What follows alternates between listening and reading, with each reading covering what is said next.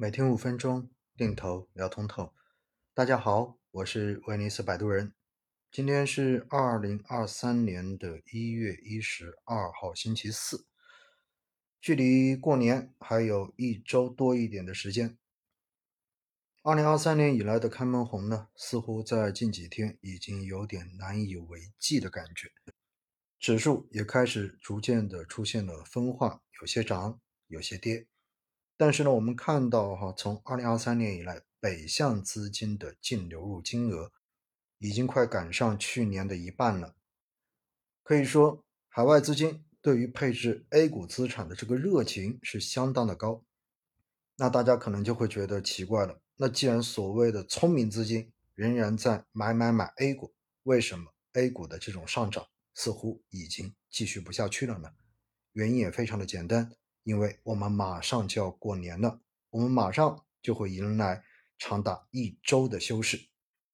从 A 股过去几年的一个走势来看呢，每当到长假的前夕，基本上市场的交投都会越来越清淡。原因也非常的简单，因为大家对于接下来的市场都没有足够的信心，所以面对长假的时候，总觉得。先把钱拿出来放在自己的手里面观望，等到过完节之后，过完长假之后，看清楚情况再做决定，是最安全和稳妥的选择。所以在这样子的心理驱动之下，我们看到呢，最近每一天的日成交额可以说是连续的在进行收缩。在市场而言，不管是上涨还是下跌，如果你没有量的配合，基本上呢都是一个。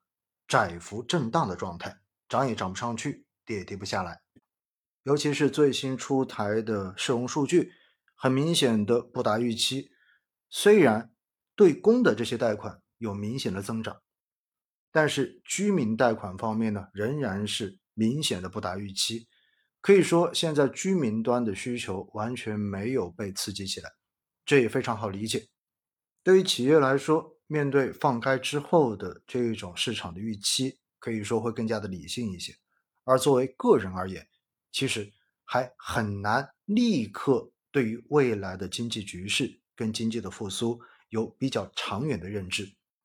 居民端对于经济复苏的这一种感受，肯定会比企业端要更滞后一些。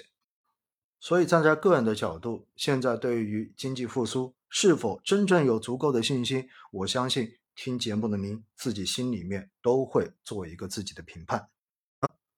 第一波的感染高峰基本上已经慢慢的过去。当大家在过年的长假中间感受到消费的复苏，而在过年之后回到工作岗位上面，发现正常的经济生活已经逐步的恢复到了正轨之后，其实信心才能够慢慢的被恢复，而。随着信心的恢复，相关的这种需求也才有可能获得提振。所以站在这样的一个时点，我觉得接下来到过年前的这几个交易日，有可能呢市场就会处在一个比较弱势、窄幅震荡的这样的一个局势中间，日成交额有可能继续的在进行缩量，大家都在等着过年之后再说。在二零二一年和二零二二年，我们都没有看到所谓的春节行情。基本上呢，过完节之后，过完春节之后，市场都是继续的往下进行大跌，所以呢，相信很多人对于今年的春节行情应该是没有抱太大的这种预期的。